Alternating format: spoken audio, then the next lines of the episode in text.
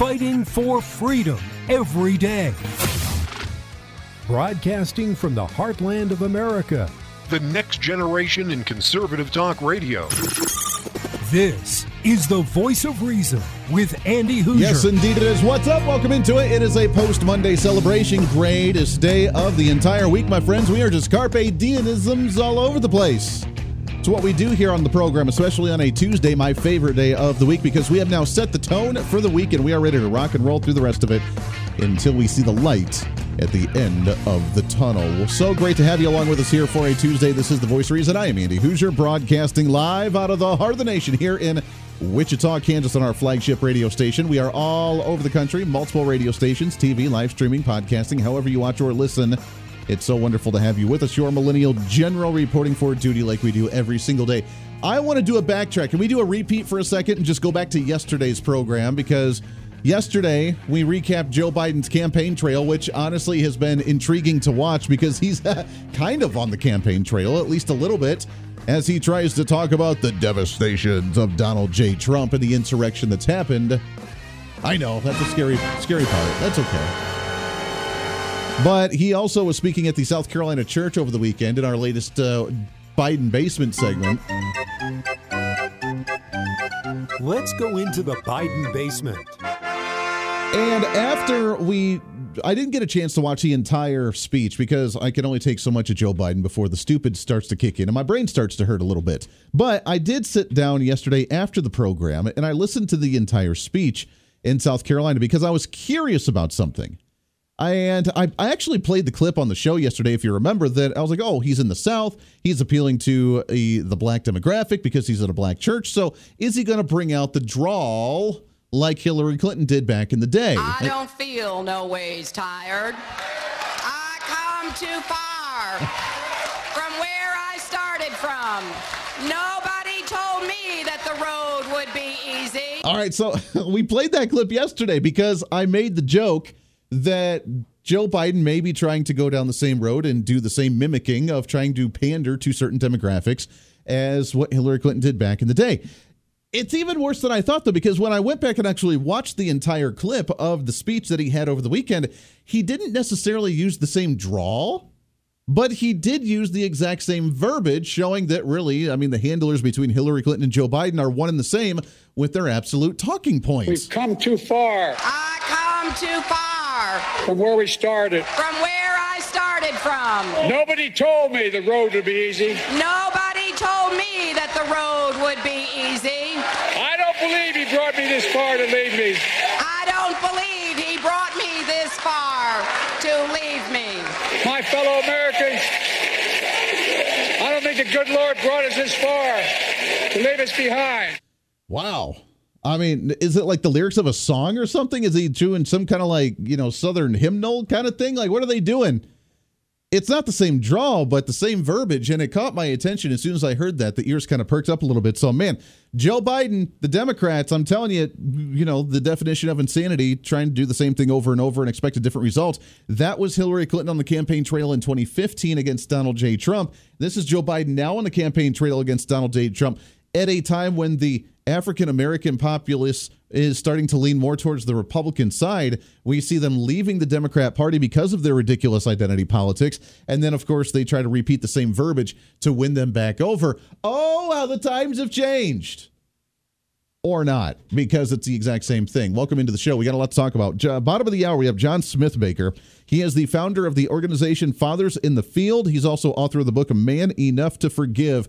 We're going to talk about fatherless children and the father's role in the family unit. And right now in society, the culture war that we're in, are we seeing an anti fatherless society right now? And what is that doing to society as a whole? So we'll have that ch- conversation with John coming up in just a little bit. Speaking of the campaign trail, though, I do want to touch on real quickly the Republican side because we are, I'm excited. I know you're excited as well. You geek out on this. I totally dork out on this. But we are less than a week away from the Iowa caucus, the Hawkeye caucus, as we like to refer to it as the big one that sets the tone really for the rest of the primary season. And my prediction has been made that Donald Trump will win that one handily, and then we'll win New Hampshire handily, and then the rest of them will just kind of fall into place and very early on, whether you like it or not, I'm not endorsing it by any means. I'm just saying, based on speculation that we're watching right now, Donald Trump will be the official nominee for the Republican Party sooner than later, even with the ongoing court cases, which apparently Donald Trump was in court today, and he was uh, talking about the quote unquote insurrection, whether he's allowed to be on the ballot or not,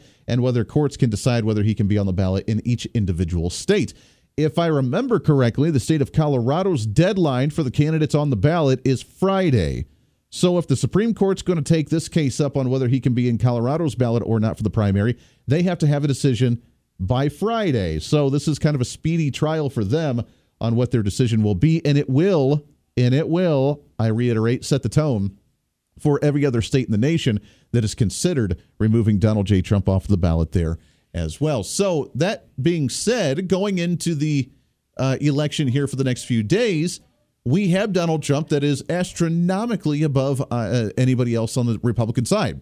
No new news there. Everybody already kind of knew that. But the headlines right now from left wing media and from even Drudge Report, which has kind of become left wing media as well, unfortunately, has showed that Nikki Haley is on the surge. Nikki Haley is on the climb up. And could Nikki Haley beat Donald Trump in New Hampshire? Which is. I, I guess if you want to. Now, according to the polls, according to 538.com, which is kind of, I guess, for polls, which take all of them with a grain of salt, but if you want to look at those, I guess that would be one of the more reputable ones.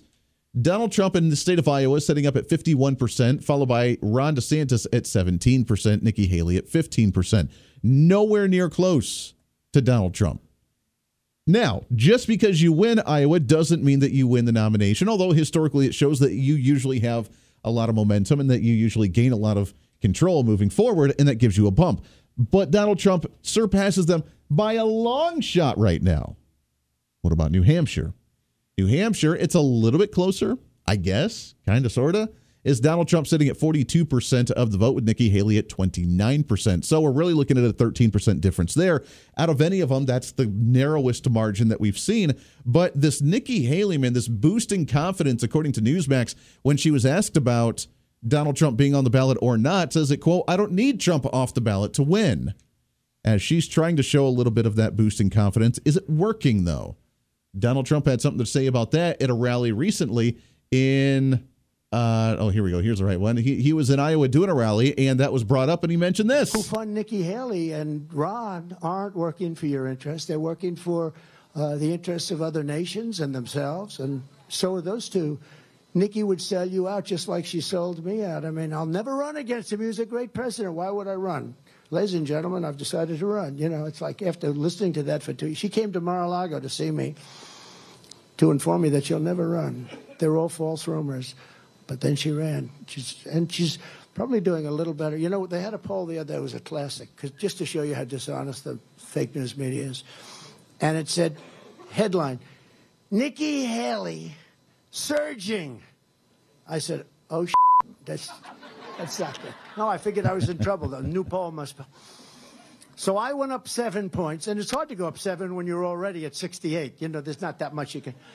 She went up three, and DeSantis went down one. All right, so that that was Donald Trump at his latest rally. I actually had to blurb something out from Donald Trump. That was kind of interesting for that one, but not too concerned about this. It seems like, but Nikki Haley showing a little bit more confidence. I don't know where this is coming from, other than that's what you have to do is put on the smile during the campaign trail. I, I do this and I, I give myself fault for it as well. When you interview candidates, especially those, whether it's a local race or a national race, it doesn't matter, and you ask them, and they may not even be popping up on the on the polls or the popularity numbers, and you're like, oh, how's the campaign going? And they put on the smile and they say, oh, it's totally great. We're going to win this thing. We're so excited. I get it. You have to put on the fake smile. And I need to get out of the habit, along with every other uh, interviewee out there, whether it's TV or radio that interviews these candidates, that asks them, "Hey, how's the campaign going? How are you feeling so far right now?" We have to get away from that because that's kind of a dumb argument when you're like, "Hey, you're sitting at two percent right now. How are you doing there, buddy? You feeling pretty confident with your two percent? You can all of a sudden pull ahead and actually win the race." Probably not going to be the case, but I I get it. I do that fault as well. Nikki Haley, however, saying that she doesn't need Donald Trump to be written off on the ballot in order to beat him. I don't know if that confidence is really relaying on to the generic Republican voter, but all the power to her if she wants to try and promote that type of confidence. If we do see a Donald Trump, what I honestly think is going to be hindering him, the lingering decision on whether he's going to dominate this race or not will be the Supreme Court decisions, which again they have to make here relatively soon. And Donald Trump being in court today, making those cases. Now, again, even with that case, his lawyers were trying to make an argument saying that you have no right to remove him from a ballot because he was not charged, number one, with insurrection. And number two, he was never charged through the Senate. In order for you to be a outcast, if you want to call it that, from a presidency, you have to have an impeachment and you have to have the persecution. Remember, the House of Representatives actually votes on the impeachment. And then once the impeachment's there, that's essentially a mark on your record to say this is what you've done and we're going to give you the slap on the wrist. And then we send it over to the Senate side because, you know, this whole checks and balances thing, both sides of Congress, two different branches, kind of a wild concept, right? Things that Democrats don't quite understand. The Senate would then charge somebody to remove them from office. And Donald Trump did not have that. Now, he did have two impeachments on his record, but the Senate never picked it up to actually charge him. Why? Because, well, they say there was a Republican majority, which there was, but that doesn't matter. They did not charge him. So, how can you remove him off a ballot if he was never formally charged with anything from government saying that he was an insurrectionist under the insurrection clause that was really essentially made after the Civil War, saying that those that fought against the Union could not hold public office as someone who didn't like the country? That doesn't make any sense under the insurrection clause, but that's the whole argument that they're making. So this should be in a normal reality world. Now, I I already say that with a grain of salt because remember, right now in 2024, we do not live in a normal reality type of world. We're talking about like eight foot, ton foot tall demonic beings in a mall in Miami. We're talking about the government admitting to UFOs. We're talking about an Epstein list that's like five years too late. We're talking about some really crazy. AOC is in office right now for crying out loud, and Joe Biden's actually running the country. This is Looneyville right now.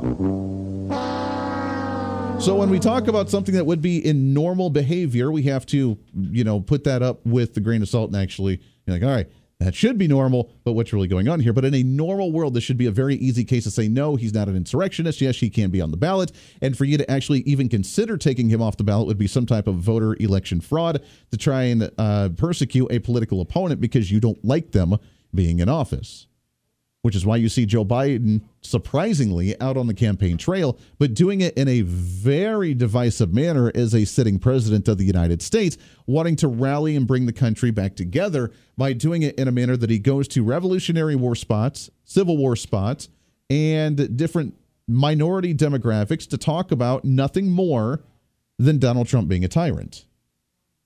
And out of all of this, which they haven't learned their lesson yet, out of all of these cases, with Donald Trump potentially being removed off the ballot, having court cases in multiple different states, having Joe Biden calling him uh, calling him a Nazi and a fascist and a tyrant, and having even his own Republican Party right now finding ways to try and bring him down when we should have a somewhat relatively unified Republican voice. After all of that, guess what? Donald Trump's still in the lead massively among Republicans and is climbing in the general polls for the nationwide race coming up in November. Now, he's not still there in some places, but in swing states, he's dominating Joe Biden, and he continues to climb. And the more they attack him, the more he grows. And a rational, cognitively thinking person would see that and try to change their tactics. But instead, they just double down, making themselves look even more foolish than what they did before. This is the voice of reason with Andy Hooser.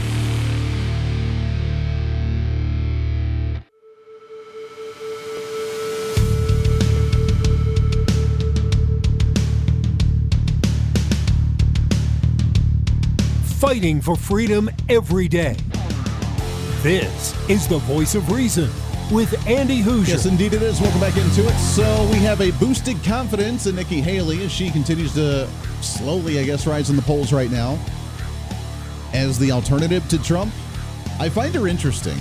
I mean, she's decent, I guess. I guess she's kind of really uh, embraced the whole moderate rhino alternative side of Donald Trump. Oh, I'm going to be the establishment, the mainstream. I have all this experience in politics, and she has a lot of experience in the national national defense, foreign policy, that sort of thing. Is working for the United Nations, which is great.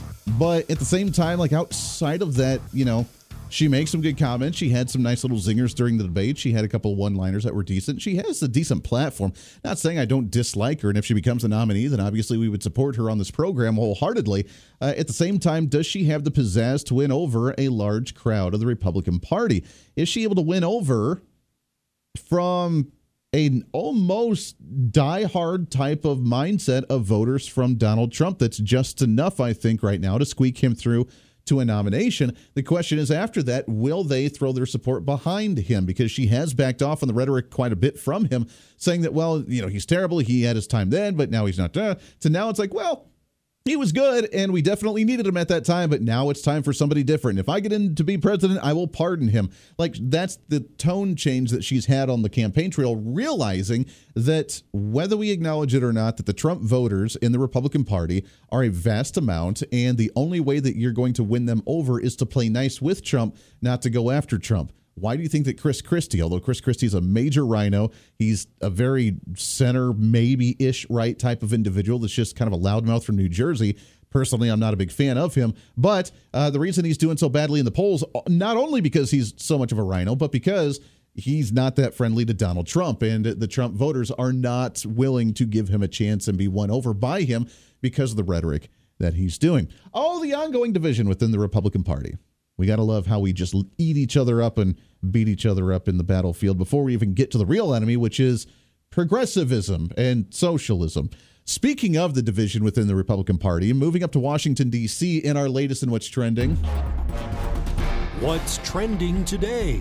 More conversation regarding the federal budget right now, as we talked about uh, some over the last few days of what we could see with this expiring of the continuing resolution and what the federal budget could look like. This $1.7 trillion spending package that Mike Johnson is praising as a solid bill. I don't know that it's necessarily going to be a solid bill or not, but we're going to try it. As now there's another battle between Mitch McConnell and Mike Johnson as Mitch McConnell, uh, sorry, Mitch McConnell is advocating for another extension of a continuing resolution to make sure that we don't shut down the government. McConnell, thank you. You talk about the need for a CR. Explain operationally, despite there being a top line, how it's so challenging to get something done by the end of next week. But secondarily, and perhaps more importantly, are you and Speaker Johnson not aligned on this? I mean, he has said he doesn't want to do a CR. You say that's the only way out of this mess right now in the next week. Well, they have a top line agreement, Schumer and the Speaker. In the meantime, we need to prevent a government shutdown. and so the obvious question is how long does the CR need to be?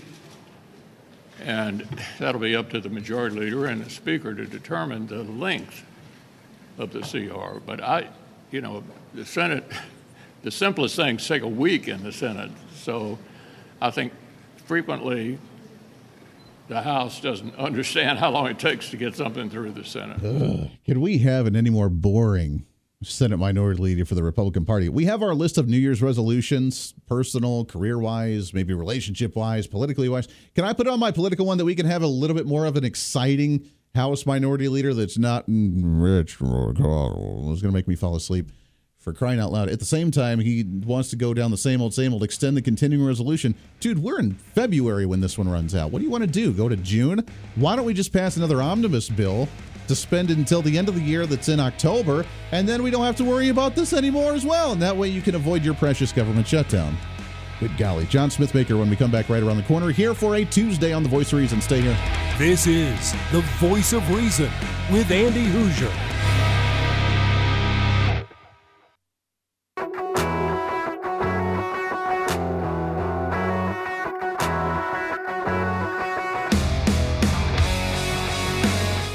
Reason Meets Radio. This is The Voice of Reason with Andy Hooser. Yes, indeed, it is radio, TV, live streaming, podcasting, trying to cram that 10 pounds reason into that five pound bag, trying to rebrand the millennial generation one radio listener at a time and making you feel good about it, too. Oh, that's nasty. It's what we do about it each and every day, trying to carpe diem all over this place, baby. Welcome into it. So, we'll get back to. I got. Hold on. Hold on, real quick. Real, real quick. We got to do our what's trending. What's trending today? And then we got to get to our guest here, which I'm super excited to chat with. But did you see the headline? Howard Stern has announced that he is off the radio for a while because of getting COVID 19. Oh, my. Oh, my. I thought that he was like super ultra double boosted vaccinated, and then anybody that was not vaccinated was going to die. And then, of course, if you get the vaccine, you're either not going to get COVID or it's going to be super mild symptoms. And but yet he's going to be off the radio for at least a week now after announcing that he's got the COVID nineteen. I thought that was kind of interesting. The things that make you go hmm. All right. Let's get into our real what's trending story. What do you say? What's trending today? All right. As you know, on this program, we talk more than just the current events and politics, but we like to dive a little bit deeper, unveil the layers of the onion, and figure out what's real, really going on in society, not just in politics, but in culture in general. How to be better human beings, how to be better individuals. And it seems like there's been an ongoing attack which may lay out the reason and cause for so many issues here in the nation right now. But there's an ongoing attack and focus to break up the family unit, to break up the family values. And when that falls apart, then everything else just kind of unravels on its own uh, by itself. But are we starting to recognize that? Is our little radar starting to pop up and our red flags starting to remind us that, hey, Maybe we need to refocus here just a little bit to talk about that and so much more. Happy to have on the program. He is the founder of the organization Fathers in the Field and all through the book, Man Enough to Forgive, as we talk about fatherless families and fatherless children right now. Happy to have on the program John Smithbaker with us. John, how are you, my friend? Uh, great, Andy. Thanks for having me. Yeah, yeah, I'm excited to have you on the show. Welcome to it. It seems like that this single issue, just not having a family unit of the mother and the father together, with so many divorce rates, with single parents across the nation, with attacking masculinity in general, that this topic could relate to so many issues that we're seeing in society today, couldn't it?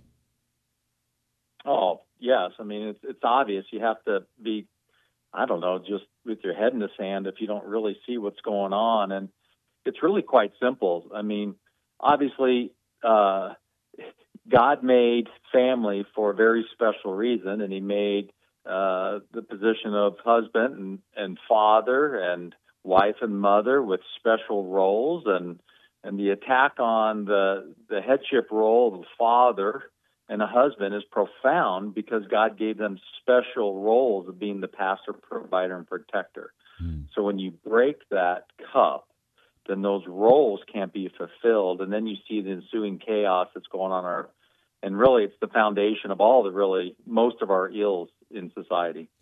When we talk about, let's say, crime uh, crime stats, for example, we talk about the amount of crime, we talk about shootings, we talk about um, assaults on individuals, rapes on individuals, and we look at the numbers. And of course, when we look at it from a political lens, we hear political individuals or organizations or parties say, well, we need to address the gun. We have to take away the firearm because if we take away the firearm, then all of a sudden that would solve the problem and we wouldn't have all these shootings or crimes across the nation. But when you look at the real stats, we show that, for example, 72% of adolescent murders are committed by children that do not have fathers. The vast majority of rape cases, yep. you know, the number of uh, individuals that are in state prisons, for example, all of them uh, have one single um, common denominator, so to speak. Which I love being able to connect the dots on something to say, well, there's a there's there's symmetry here. There's a parallel. There's a common denominator that ties everything into one tight little bunch. And it seems like one of those major factors is the fact that children are being raised without a father. Why is that, do you think?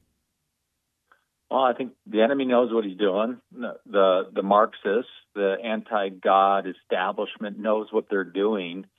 In order to uh, break this country, which founded on Judeo-Christian values, which comes from God Almighty Himself, uh, they have to break the the network, if you will, or the next generation of truth, and that is always passed down through the family.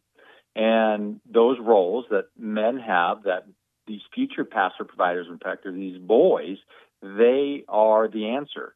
So not only are they trying to destroy men, then they're trying to destroy the next generation of men. So all those things that you mentioned, like gun control, that's just all straw man arguments, trying to uh, persuade people to not look at the real symptom. The real symptom is the breakdown of the family, order that God ordained, and the roles that people play and how truth is passed on. And one of the truths is how we treat people. One of the truths is the Ten Commandments.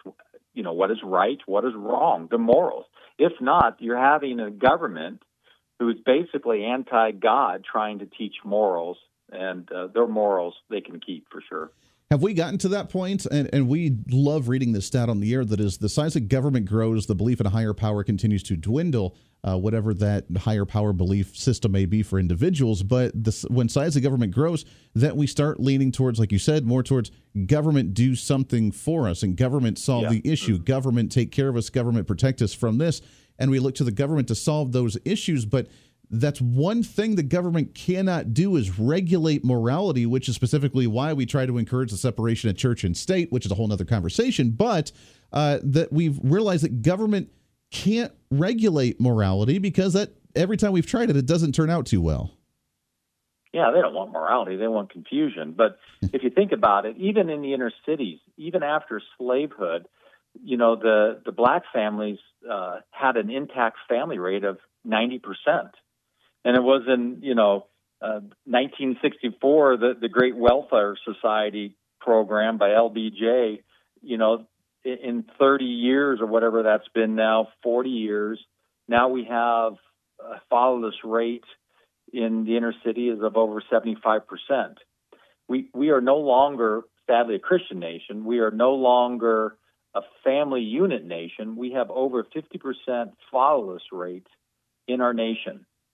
Think about that. So we all know what the inner city looks like. It's 75% without family and fathers involved. We as a nation are just over 50 now.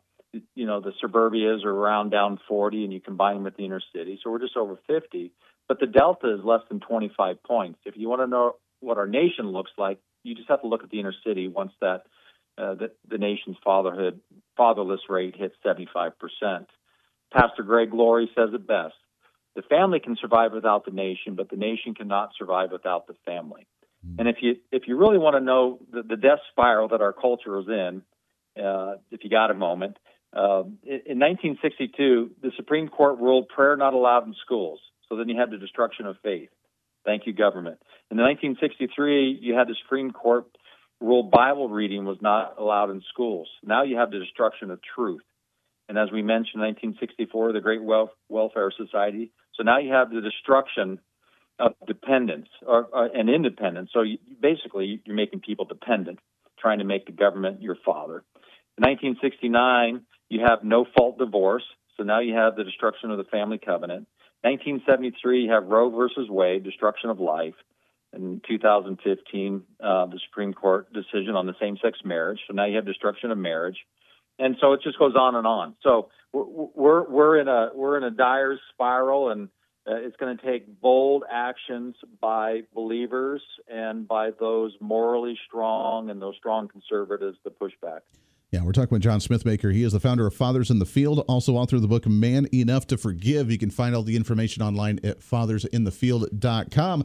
Let's take it a step further. Let's look at families that may still be together, but there are two separate issues right now that I think are another attack from just another angle on the same issue, which is number one, creating inflation and an economic stress so badly that you have both parents that are out working now to where they're not home focusing on the child, or they have to work double shifts to where the father's barely home, even if they are still a family unit, not being able to focus a lot of attention on the family. And number two, in the in the classroom now, and in the general public, I should say, that we have the attack on quote unquote masculinity, making boys, especially in their adolescent time when they're starting to develop and starting to go through their changes, saying that you're confused, that you actually don't know who or what you are, and that you need to be uh, you need to forgive yourself for the ultra masculinity that is toxic to society. Both of these issues, do you think that they're going after the same thing here, just in a different way? Sure, they're they're they're circling their wagons around the same issue. Let's make no mistake about about it. Masculinity is a gift to the world. Masculinity is a gift to women. It's a gift to the family. It's a gift to the community. It's a gift to the nation. They hate that. That's why they try to do everything to destroy it. Men, the next generation of men, boys, the traditional family, the traditional roles, the headship roles of men. Feminism has destroyed this country, this family. And I'm not saying men uh, get a pass. Uh, we're part of the blame, but it, we need to reestablish what it means to have a family, how truth is passed to the next generation, and stand up for the Word of God because that is the source of all truth. Yeah, we need to focus on that. And I think there is a refocusing on those types of values because right now I think everything's gotten too far from the Yeah. feminism that now is even been attacked where you can't even be a woman anymore. You can just identify as whatever you want and then making the man Yeah. irrelevant regardless of whether they're in the picture or not. And both of those things have led the parents to be uh, estranged essentially from their children and being able to raise them properly. Yeah, yeah. I mean, what what a mess our nation is. You look at all the symptoms out there, and and really they try and say, well, he, you know, he died of drug overdose. Yeah, but what what caused somebody trying and numb the pain in their in their soul? And it's fatherlessness. Yeah. And so, I mean, th- they're either killing themselves slowly or they're actually killing them. I mean, if you if anecdotally, if you take all the research together, we've been able to come up to say about 7,000 fatherless children attempt suicide daily. Wow. What a sad stat. What a sad stat. Absolutely. John, hold on the line here. We got to take a hard break. When we come back, I want to continue this conversation. I want to talk about what you guys do with Fathers in the Field and how you can help bring that family unit back together. It's John Smithbaker. Lots more coming up here on The Voice of Reason. Stay This tuned. is the voice of reason with Andy Hooser.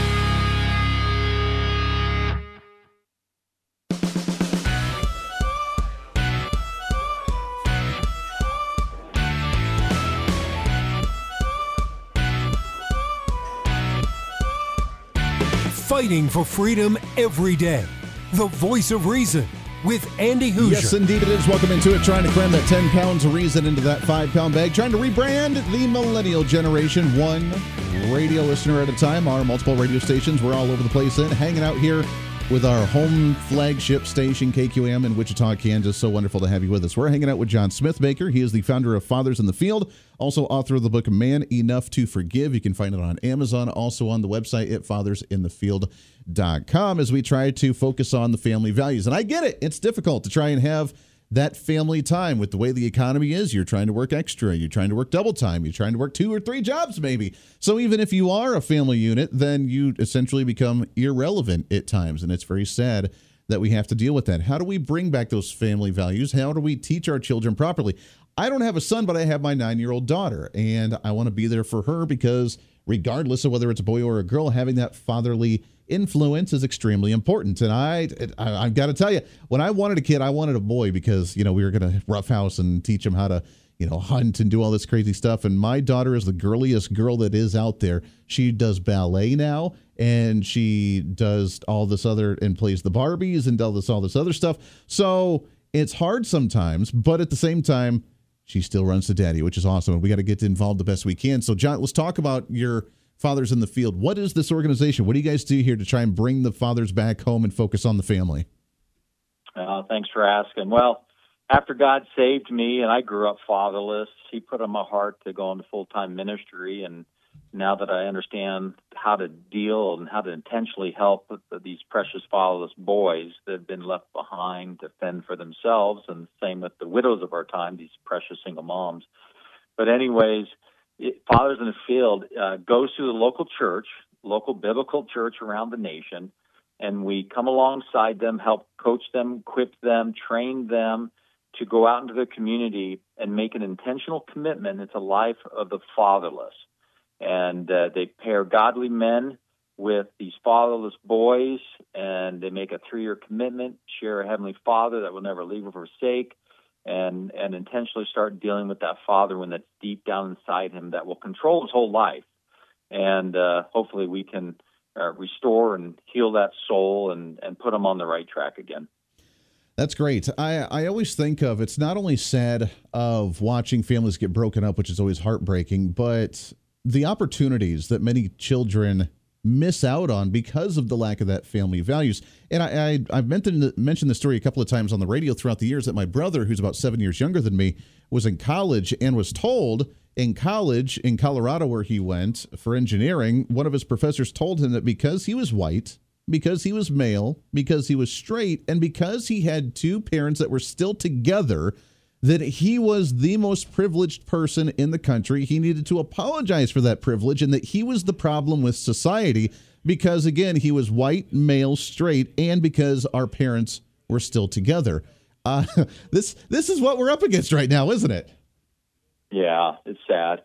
Yeah, the the break of the family has a, a, a profound rippling effect, not just in that family, but in their community and schools, and sadly in our nation. And it's the cornerstone that God gave us to really to, it's the fortress to push back against evil that wants to corrupt our society, our country, our communities, our family. It's the fortress God gave us. And uh, listen, when the father leaves, basically, you know, the family has to right, uh, you know, wave the white flag of surrender because then that's when all the marauding influences, bad influences, circle around the home and and destroys destroys it, which is sad. Yeah, it is sad. John, we got about 30 seconds before we have to wrap up here, but what else can we do to bring that back? Like you said, we're so in this mindset Yo, of yeah. government Mhm. fix us and government solve the issue, but with government unable to regulate morality, how do we bring morality back to a society that doesn't want to do it themselves? Yeah. Well, men need to understand what their roles is. That's God ordained roles. And you have so many brothers and sisters, but brothers who are grew up fatherless or saved, but they're on the sidelines because they're still dealing with this father wound. That's why I wrote the book Man Enough to Forgive, which is intentionally addresses this wound inside these men because the other men who are healed and who are redeemed and, and aren't dealing with that, they're at the gate and the barbarians are at the gate. We need all these other brothers who are dealing with this issue. For, find forgiveness, become the man that God intended you to be, and we need you at the gate because the barbarians are at the gate at this country. I love it. FathersInTheField.com is the website. The book, Man Enough to Forgive. You can find it on Amazon, other places as well. It's John Smithbaker. John, thank you so much for coming on the show, my friend. Keep up this fight. It's an extremely important one, and it's so deep to get to the heart of so many issues across this nation. Let's get you back on the show and do it again real soon, my friend. Thank you, Andy, and thanks for your heart to help out and get the word out. Hey, absolutely. Great stuff. There it is again. John Smithbaker, Man Enough to Forgive. The website, fathersinthefield.com. Go and check it out. That's us for, t- for today. We're all done. All wrapped up. Goes by way too quick. We'll do it again tomorrow. Until then, be your own voice of reason. Be that catalyst for change. This is the voice of reason. I'm Andy Hooser. We'll see you on the radio.